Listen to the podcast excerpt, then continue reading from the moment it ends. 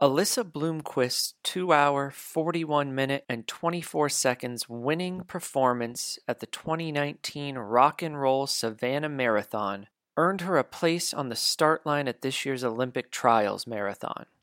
But the enormity of that accomplishment only scratches the surface of what Alyssa achieved that autumn day. A deeper dive into her running reveals a nearly 11 minute personal best as the culmination of a training block spent pushing her newborn daughter in a stroller. Earlier this week, Alyssa spent her toddler's nap time on a Zoom call with us, sharing her story and a bit of motivation to get us all energized for our next training cycle. Here's Alyssa Bloomquist and mile 57 of Seconds Flat.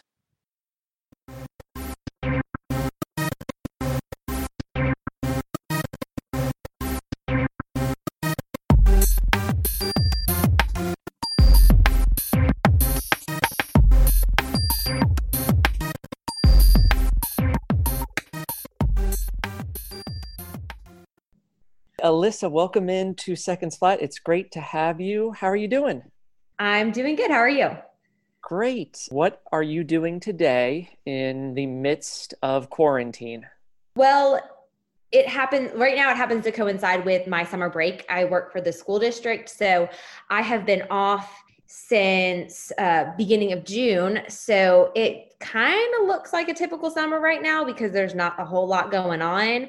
So it's mostly just getting in those morning runs before, you know, well, I, I can't really say before the heat hits because it's always there. It's um, always too early for that. Yeah. so humid, but as early as I can. Um, and then it's mostly just errands and toddler time and just soaking in time at home before I have to start back with I'm not really sure what the school year is going to look like, but yeah, I, I was just going to ask that. Do they have any plan yet for you for what your school's doing?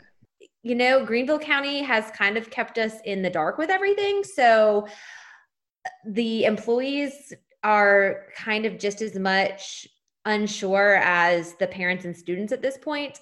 So I don't know right now if it's going to be completely virtual when we start or if it's going to be like students come one day a week. I don't think it will be more than that. It definitely won't be normal at the start of the school year, but we don't know.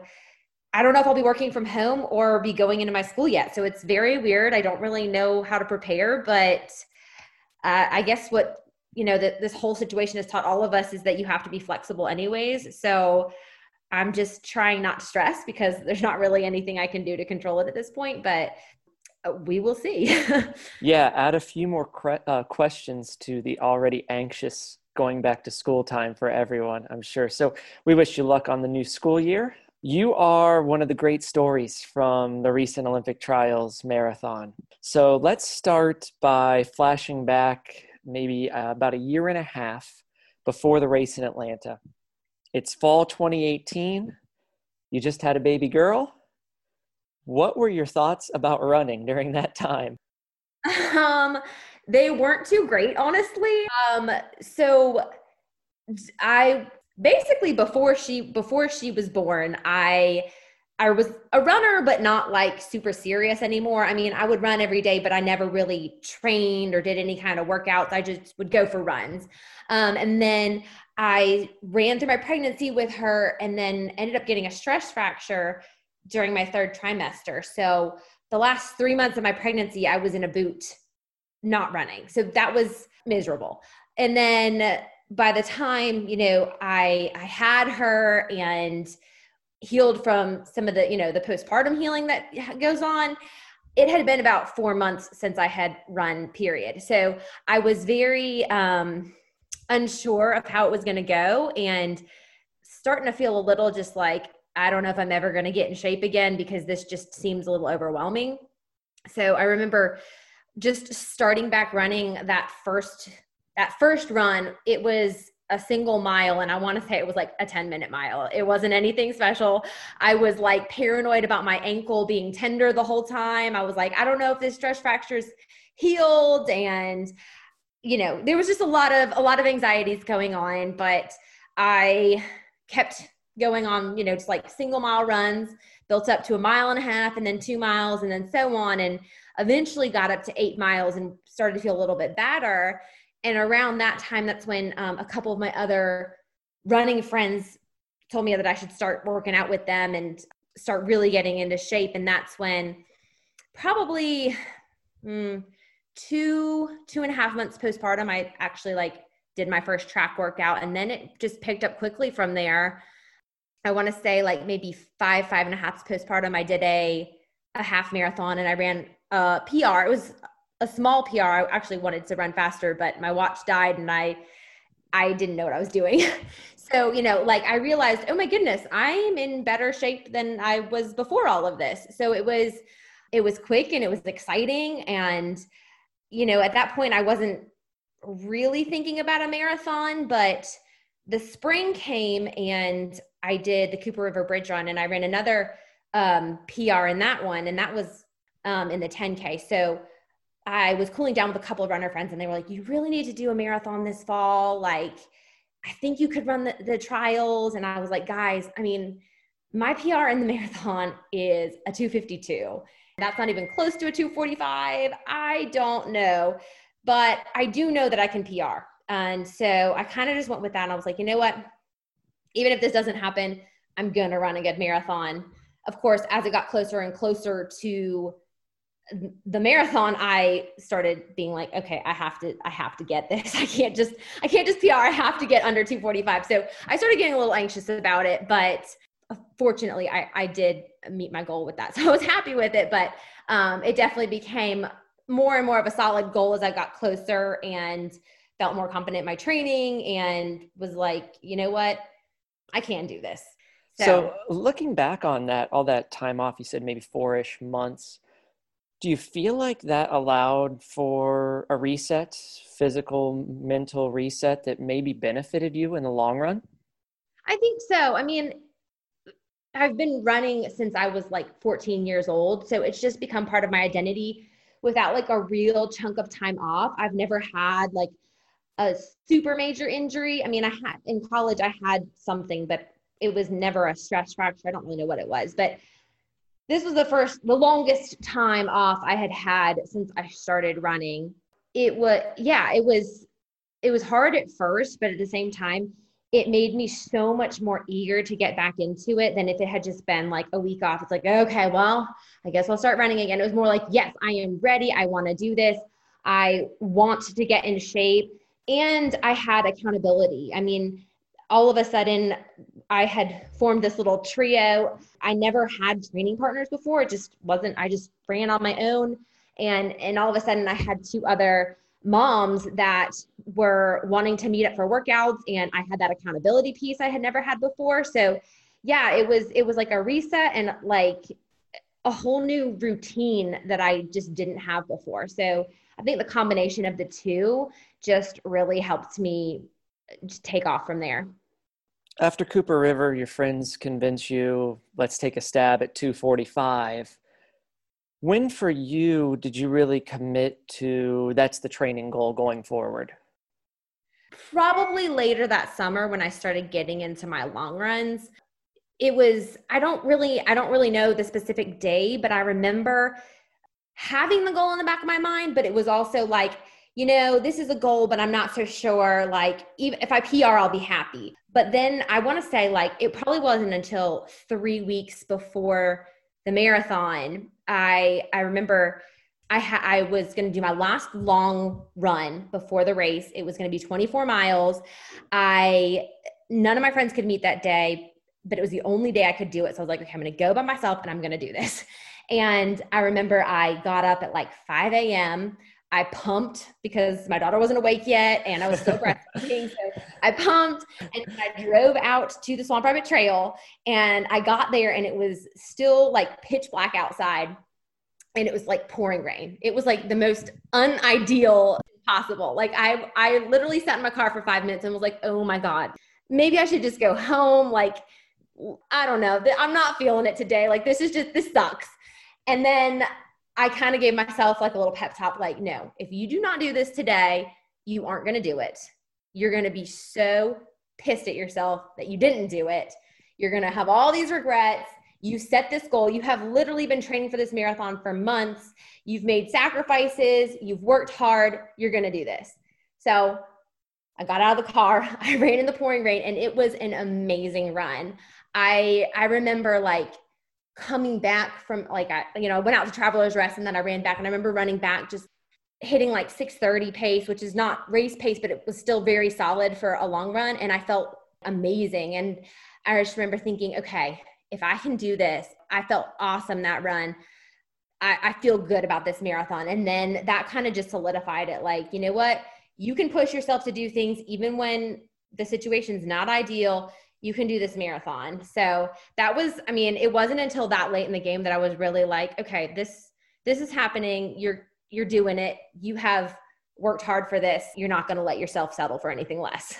It's amazing how you described it there as a few minutes in the car on a rainy, dark morning. But those decisions we make, right? Uh, in your case, I have to go put 24 in right now. How much that changed your mental approach to the race that was coming up in three weeks. I could use you maybe sometimes to motivate me when I need to get out for those, just to sit me down and say, "You can do this. You've been training. Get out there." But those yeah. are the and it's the, really that thought of if you don't do it, you are going to be mad. Yeah, so it's like a if you give up in this very moment, the consequences are going to be so much worse than if you just pushed yourself that much further. And that's kind of like the mindset at the end of a marathon, too. It's like, yeah, this sucks. Yeah, I'm in pain. But at the same time, I have a few more miles. And if I just suck it up for these few more miles, I'm going to be so much happier than if I had just given up and slowed down and, and, you know, not gotten my goal when you're so close to the end that that defining moment can really make a big difference, like you said yeah you're never going to be disappointed in yourself for getting out and doing the run rather than than mailing it in. What were the biggest challenges in balancing your training and having a newborn at home? Um, well i touched on a little bit but just the whole like breastfeeding and trying to either nurse or pump around my runs was difficult at first especially when she was really little and, and fed often. So that was a whole new thing whole new territory that i had never been used to before. Um, it was all of a sudden part of my warm ups for races, and it was just just something you had to factor in extra time for and extra planning for.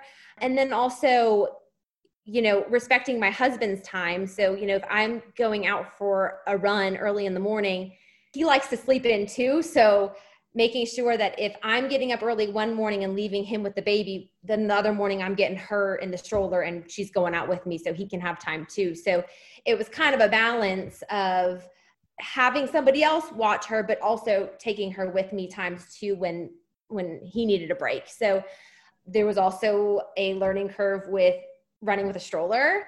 Um, that I feel like it, it took it took a while for me to get used to. It's kind of an arm workout, which is surprising at first. My legs felt fine the first time I pushed it, but my arms were like on fire. So I definitely think that helped make me stronger too. But again, it was it was hard at first. It was it was a struggle. Like I didn't start pushing the stroller, I want to say until until I was able to go for a full run without one. And then I started pushing that and that was a whole new setback. Like, okay, we've got to take it slow from here.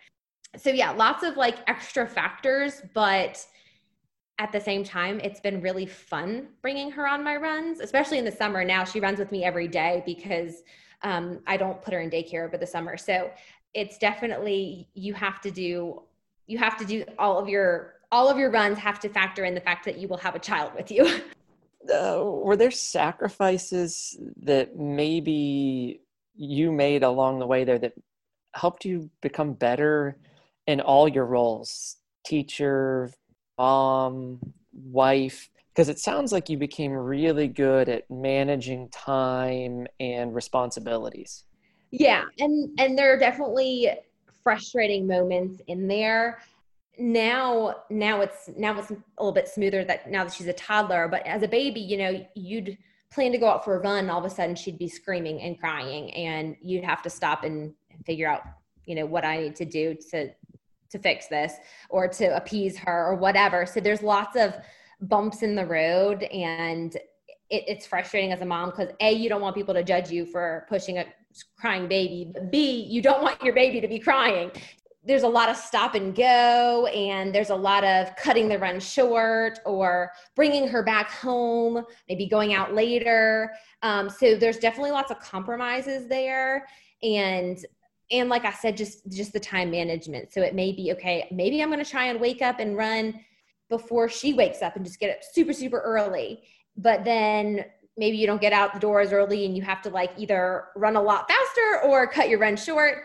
Um, so there's definitely sacrifices and there's definitely a lot of patience involved. Sometimes I wasn't the best at that, but I mean, nobody's perfect.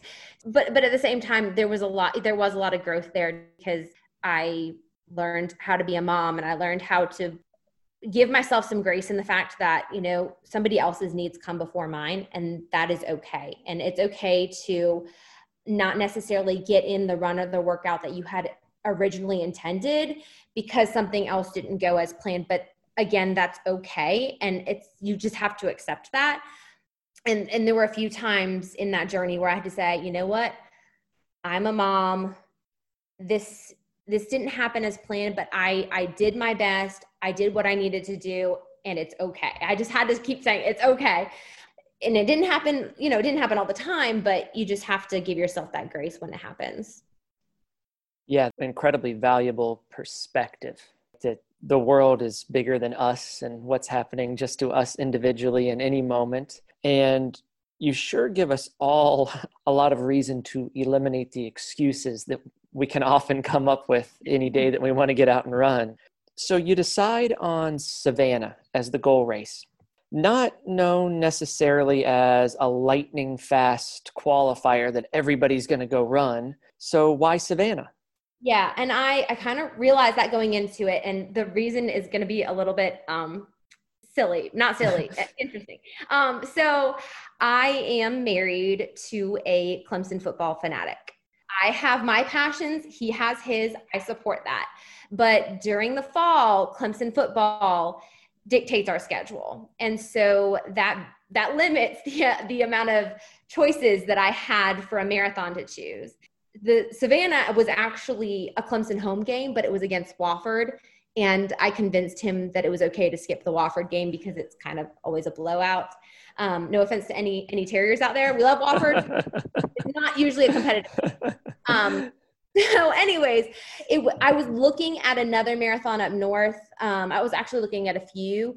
We decided that skipping the Wofford game kind of outweighed the costs of traveling because we can just drive to Savannah. So, what were the races you were uh, debating against? You know what? I can't even remember. There was one and and they weren't even big races either. Like okay. it, I was looking at I think the one weekend that Clemson had a bye game and the choices were limited. And I want to say one was like in Corning, New York, because we have Wineglass. Yeah. yeah. yeah. that one. Yeah. So yeah. I looked at that one. Um, it had good reviews. I didn't great race. Yeah. There. But again, we the, the travel and the the hassle of all that just didn't really seem to outweigh Savannah. So we went with Savannah and I had run it before in 2013. It was actually the first marathon I ever did. So I knew that I liked the race. Um, it's it's pretty flat. I mean, I knew it wasn't going to be a super challenging course, and I, I was somewhat familiar with it. I'm not the best at directions, but at least I had done it before.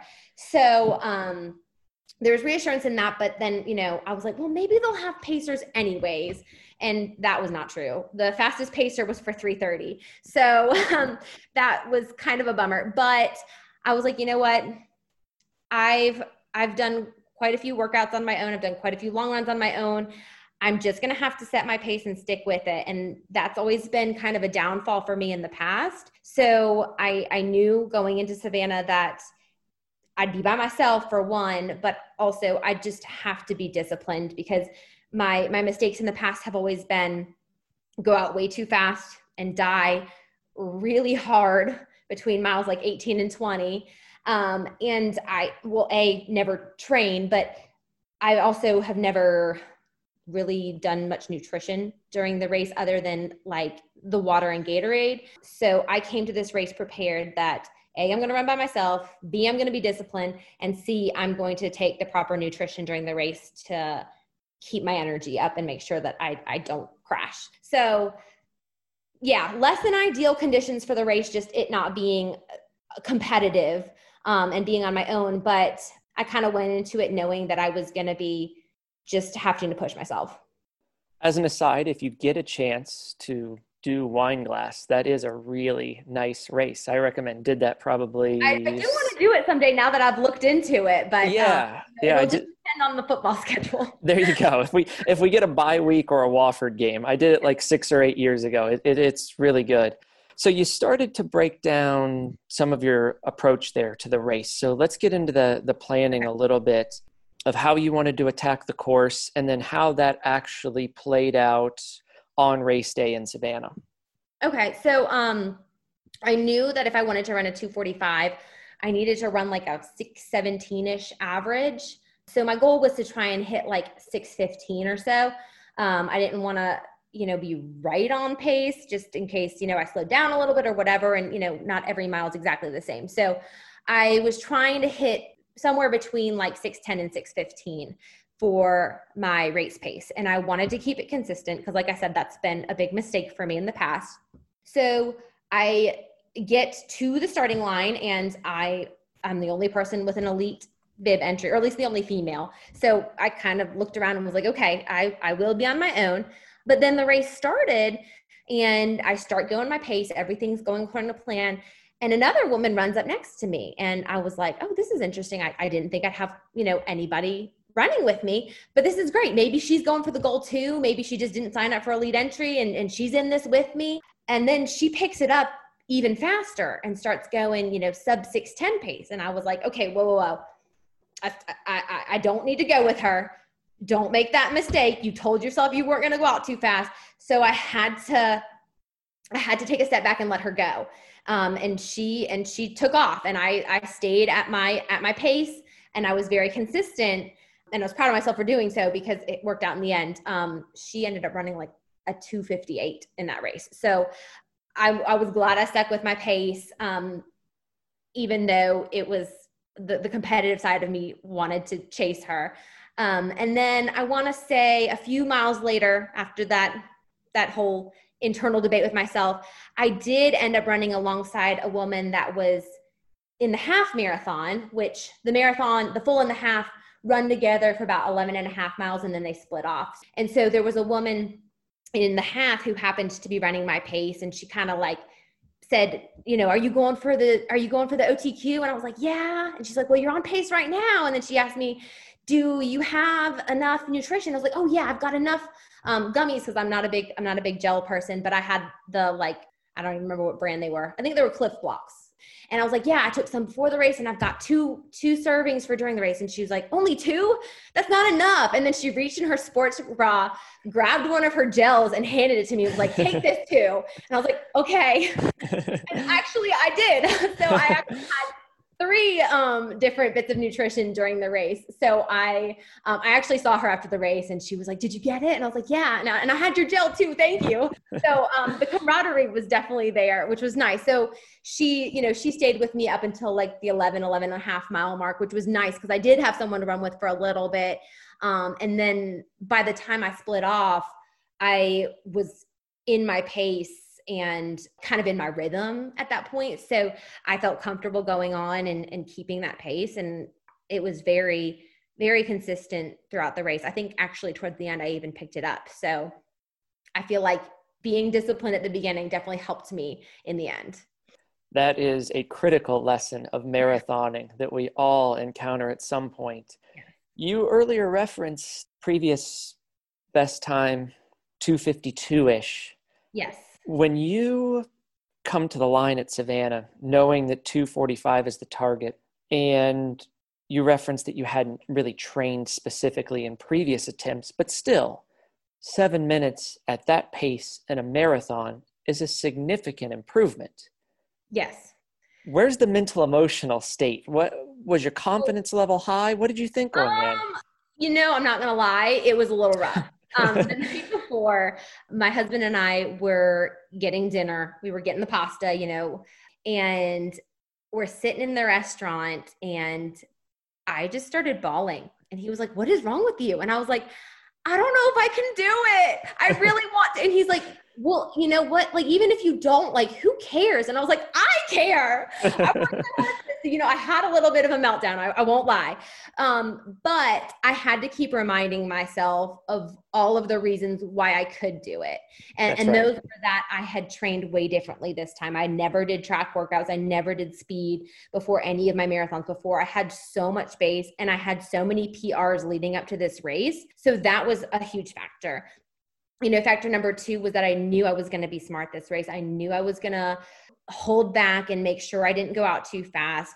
And I knew that I was going to do nutrition and I had practiced with it in my long runs. And I knew that A, my stomach could handle it, and B, it was going to help me because I could feel those effects even during my training. So I had so many, so many differences between the buildup for this marathon and any other marathon I had done before, both physically and mentally, that yes, I was definitely unsure and scared, but I was also I was also very confident and and not only did I believe I could do it, but my friends and and my support around me believed I could do it.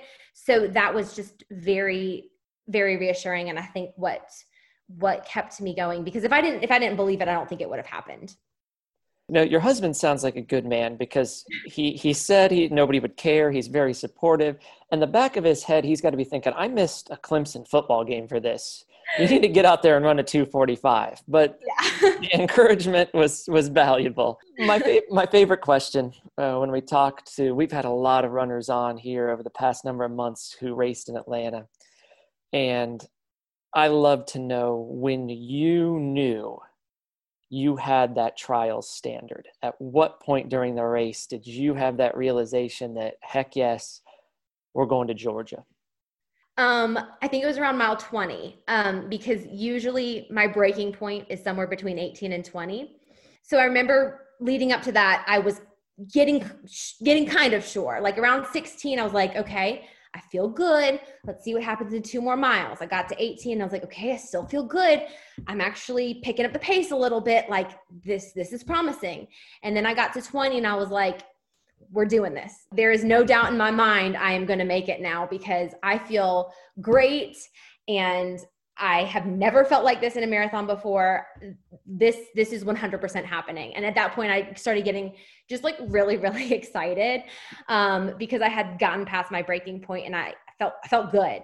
So from from mile 20 to mile 26 it was kind of like a a little bit of hurt crept in but not not enough for me to to feel like I couldn't keep up and couldn't keep the pace because I, I felt I felt confident.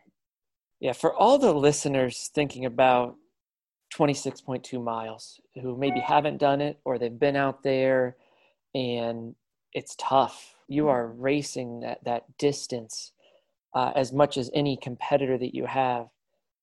That description you just gave of the way you feel at 20, to me, that's part of the reason so many people keep getting on the line at a marathon, chasing that moment because what you described with 10K to go for a marathoner is almost as significant as the very reward you had of going to Atlanta. That thrill of knowing I've gotten this far and I'm still feeling good. And you're right, you did have a, a negative split. Try to, if you can in any way, describe those emotions in that last 10K of how that feels to know not only am I going, but I'm going and I feel good and I am really attacking the end of this race. Mm. Yeah, I mean, I I think my favorite part about the marathon is that feeling of accomplishment. It it's it's I I don't even know if you can fully describe it because it's just you feel so good about yourself knowing I a i worked so hard for this but b i did it and i finished it and i finished it well. So i mean i've and, and that savannah marathon was the first marathon i did finish well. All of my other marathons were a struggle to get to the finish line. It was kind of like walking with a bounce barely jogging to get to the end whereas this one it was i was running to the end. So that confidence piece and that feeling good i mean you just it's like cloud nine. You feel on top of the world. You feel invincible. Like it. I mean, it's just amazing. I, I, I remember by the time I got to where I could see the finish line, I like kind of was crying, kind of laughing, like all of these emotions of relief and excitement all in one. So it's the most crazy bundle of emotions, but it's also like the most wonderful bundle of emotions. So, I, I mean, there's not really anything like it. It's kind of hard. It's kind of hard to fully describe until you experience it. How did you celebrate? Um, so, well, we were in Savannah, which, so we went out. Um, I actually, the way rock and roll marathons are set up is you only get prize money if you hit a certain time. And so I did get prize money with my, with my time. So I celebrated by going shopping. so I bought, you know, I bought some stuff for myself. I bought some expensive, like fancy toys for my daughter. And I, because my husband gave up a football game, I let him buy some bourbon um, with some of my prize winnings. So we all kind of, we all kind of won in that sense and, and got a little treat. that is the first shopping as celebration story. I'm used to hearing like, oh, I had a beer, I had a burger. Well, we went shopping. Good for you never up for that after a marathon. I like after I've done a couple, it's gotten better, but I'm usually like not hungry until later that mm. evening. I never want to. In theory, I'm always like, oh yeah, I'm gonna want an ice cream sundae. But then when it comes down to it after the race, I'm like, no, I want to throw up. My stomach hurts so bad. So for me, it was more like, let me go buy some clothes. Alyssa, I don't care how bad I feel. I am getting the ice cream sundae. Uh, well, I, I, will too. I think I, I think we went out to a dessert bar later that night. It just took me a few hours to get there. Yeah, you had to shop your way there. That's good. yeah. All right, so now you have this quick turnaround to Atlanta. Uh, describe your approach to the big race. That that was weird too because Savannah was November and Atlanta was February, so that's a very close time frame. I feel like two marathons sort of back to back like that is kind of a lot on the body. So I was a little worried about that. But at the same time, I mean, nothing's going to stop me from running at the Olympic trials when I've qualified. So um, it was basically like a little downtime. I think I took a week off of just no running at all. Um, and I was just sore and could barely walk after Savannah. So I, I needed that time off. But then um, I started back running after a week and I I don't think I did any like major workouts for uh, another week or so, and then just kind of got back into it and started kind of restarted the training cycle I had done leading up to uh, Savannah, but I just did it again leading up to Atlanta. So it was really weird, but at the same time, I felt like I knew what I was doing a little bit more because I had literally just done it um, and I knew what worked for me now. So I I kind of had the confidence in that sense, like okay, I've I just did this. All of this worked for me. Let's just do it again. So it was kind of like a weird repeat cycle of what I had just done. Tell us about the Olympic trials experience. Um, it was awesome. The I mean, the Atlanta Track Club helped host it with USATF, and I think they did an amazing job. Um, they treated all of the athletes like rock stars. I mean, we got to stay in the Omni right downtown at the start. They gave us the choice of a shared hotel room and travel expenses paid or a private hotel room without the travel expenses. And since we were just driving from Greenville, I chose for the private hotel room so that my husband and daughter could stay with me. So that was really awesome because I got to bring my daughter around all weekend and we took her to the expo and i was actually on a speaking panel at the expo with a couple other i guess like average joes like non-professional athletes that had qualified. Um, so that was really cool a little intimidating but it was really cool to have been chosen for something like that and to have people actually want to listen to what i had to say not being a professional athlete and kind of being someone that compared to the rest of the field doesn't really know what they're doing or have experience with this. So um, that was that was really neat. And then um, of course the race itself was i'd almost equate it to boston where um, the the energy and excitement is there for the entire 26.2 miles. Um, I, I loved boston because for the entire race start to finish there are people cheering you on which I, I love. I love having that high energy in a race. So, um, because I mean, obviously everyone wants to come watch the trials in Atlanta, but because it was also three loops, it made it very spectator friendly. So the entire time, the streets are just packed with people screaming at you. It just felt amazing. I mean, I know they weren't really cheering specifically for me, but it kind of felt like it. So that was amazing. And um, miles into the race, I saw my family with posters and my name. And then that, of course, got me even more excited. So I kept looking for them as I passed by that section, which was nice. You're right. We've had athletes on, Rich Kenah as race director. And I was in the crowd as a fan and a coach that day. And it was absolutely electric on a scale that people may not be able to really understand from their experiences having raced or watched marathons, it, it felt more like an NCAA Final Four uh, type of event. And I, I, felt so excited for all the runners. And, and I still, even just talking about it now, I, I get the chills a little bit of how meaningful that had to be for you all. For you, this wasn't your first trials. Can you compare what that experience in track a steeplechase was like compared to on the road in the marathon? Yeah, um, I would say both very exciting, very different from each other. So I ran the trials back in 2012 um, out at Eugene um, in the steeplechase, and I was probably like I didn't really have a shot of making the team back then, but I I was higher ranked then. I think I came in 15th at the trials then. So, I mean, obviously I came in like 100 and something in the marathon. So, the rankings were a little bit different. It was probably more prestigious for me to have made it back then. But last time around, I had just finished my career running for Clemson. I had training with a coach under my belt.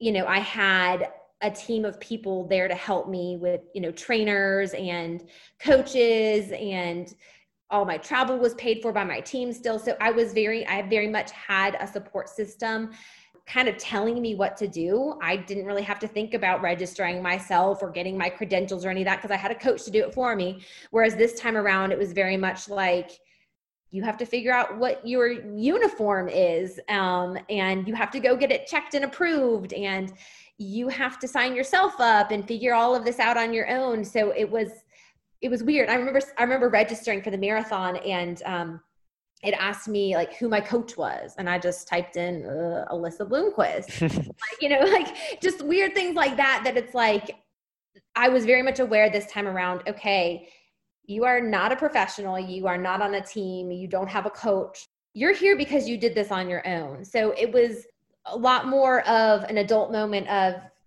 you know what i i'm here because i i really earned it on my own whereas last time it was i could attribute some of my success. I mean of course i worked really hard to get there last time but i also had people helping me get there whereas this time it was very much you know you're here because you set that goal and you did it so that was really cool but obviously you know running a steeple on a track is very different than running a marathon in atlanta on like the hardest course ever. um, so obviously the race experience was very different too. I think the first time around I was way more intimidated um, just because I was ranked higher up. And um, even though I, I didn't ever think I was going to make the team, there was still like that, well, you could potentially. Whereas this time around in the marathon, it was like, okay, there are women that can run 20 minutes faster than you. You don't have a chance, but you know what? You're you're here and this experience is going to be amazing. I think in the marathon I just had a lot more fun with it. I wasn't stressed about it. Um, I ended up running alongside one of my Clemson teammates for 25 of the 26 miles. So honestly, like this time I just I just had way more fun in the race because I I had felt like I earned it and I I was just there to enjoy it. But that that said, I was very happy with my race. I I I um I still feel like we ran a very smart race out there, but um I didn't have the stress um or you know like a coach telling me that you know I, there's a goal out there for me to do such and such. It was it was more of um you're here, you're not going to make the team, but you're going to have an awesome race and you're going to have an awesome time doing it. Yeah, that uh, race in Atlanta with how well that event went off and just all the technical aspects to how well Atlanta Track Club hosted that. Your previous experience, you know, it's Tracktown USA in Eugene. It's it's the pinnacle. You got to feel like you you've been on two really great mountaintops in your running career with both those experiences. Is there a third act? Do you have hopes, plans for the future to continue training seriously? Well, yeah. I mean, I feel like at this point, this type of training has kind of become the routine for me. Um, I don't know what the the new standard is going to be for the marathon to get into the trials. I, I think that they're going to probably make it quicker, but I I ran a 241 in Savannah, and I I do think I can go to sub 240. Now, if the standard is like 237 that's a big jump but if it's like 240 or 239 then i might go for it i mean i'm, I'm going to go for whatever i can do anyways but i definitely see another another pr in the marathon in my future so yeah i don't think i'm done i, I think it's going to depend on on what 2024 trials are, are looking like and what it's going to look like to qualify but I, I feel like after this whole experience i have a whole new confidence level in what I can do and a whole new I don't want to say lifestyle, but kind of lifestyle, like just a whole new way to go about my training. And, um, and I, honestly, I like it. I like, I like having the success in running. Um, it, it feels good to go out and run a really good race and to just not kind of be like, yeah, whatever. I, I like, I like being back into the competitive scene. So obviously I'm, I'm not a professional or anything like that but i i still like taking it seriously and and i see more of that on that note what what are the biggest life lessons from the totality of this training cycle? Oh that there are no excuses probably. Um i don't like excuses. I i don't think that i don't think you need one. I mean either you do it or you don't. You don't you don't need an excuse. It, excuses just lead to i don't want to say laziness but for me in, in my life it, usually an excuse leads to laziness. So that's my biggest thing i've learned is you just can't you can't have excuses. If you say you're going to do something do it be disciplined so yeah i've had i've had to just tell myself stick to a plan have that discipline the rewards are going to be great if you do that well said. Uh, we'll bring it full circle here because you started out with 18, 20 months ago, starting to train again after a newborn. How has your your marathon training and racing over the past couple years and the way you've had to balance all these responsibilities how has that shaped you as a mother it's definitely helped me with uh, some patience um, but I also think, you know, it's it's helped me realize I I want her to to look at me and be motivated too. I, I want to also be a role model to her. I want her to see mom's going out for a run. You know, she's doing all this stuff. I want to do it too. Now, I'm not going to push her to be a runner. She can be whatever she wants to be, but I'm I just hope that she sees that and sees the discipline and the goal setting and and wants to work towards something too whether that's running or something else that's fine but i just i just hope that that lifestyle and also just being healthy and taking care of yourself she sees those things as important so it's definitely made me think about what i'm doing and how it's viewed through her eyes because she does go out with me for a run every day and and uh, she's kind of at the point now where I can take her to the track and I don't necessarily have to push her. She'll just kind of run around on her own because she she knows to, to stay put. But she's watching and she's wanting to do what I do. So I also need to make sure that I'm setting good examples and not, you know, not doing things that I don't want her to see and and you know, I to say the wrong thing, but you know, I, I I'm always being watched. So I have to live like I'm always being watched. I, I better make my actions count.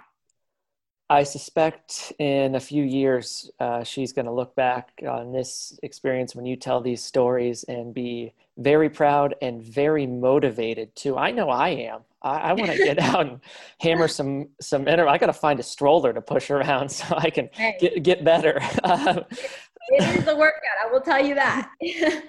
All right, we will end on this. In the past few episodes, this has become the centerpiece question on which we end our interviews. This is it's bigger than marathoning, it's bigger than motherhood. It's breakfast food. Okay? okay. I'm going to give you 3 and I need you to rank them in order for me. Oh gosh. Okay? like a test or is this just my opinion? Oh, well, I consider it somewhat of a test, but no, it is just it's just your opinion. It's just your opinion. Okay. Uh, waffles, pancakes, French toast. Rank those three in order for us.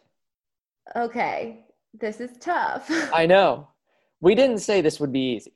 Is this based on like taste or like ease of making or is Oh, no, no, just total total preference on what you like the best. We're not making we're not making you cook it all. Okay. Um I'm going to go with I'm going to go with pancakes number one.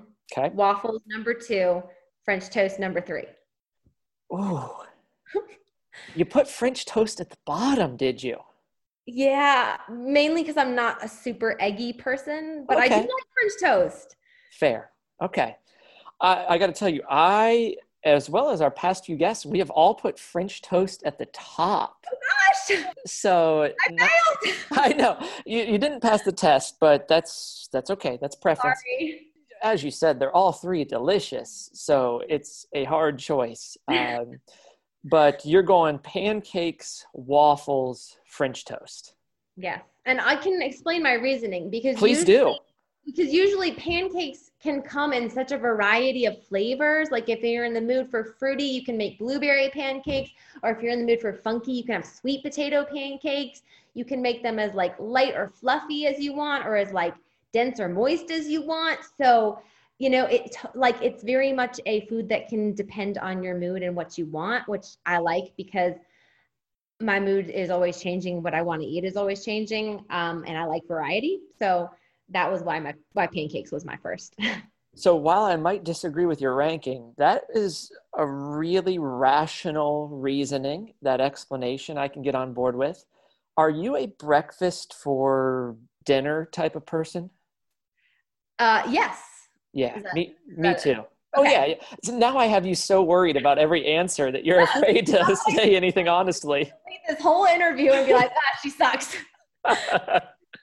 Uh, Alyssa, thank you so much for joining us. This was a lot of fun, and and really, again, you you you made the statement about excuses. I, I think for people listening here, this is just a, a more motivation to go out and chase whatever your goals or dreams are it might not be 245 in the marathon for the women out there to reach the trials. Whatever your target is, you have given us that little bit more reason why we should go chase it. And so we are all very thankful for that. And uh, wish you luck. Hopefully, get to watch you again in 2024 at the trials. Well, thank you. Thanks again to Alyssa. We look forward to talking to you on mile 58. As always, you can contact the program at secondsflatpodcast at gmail.com. Until next time, take care of yourselves and keep getting those miles.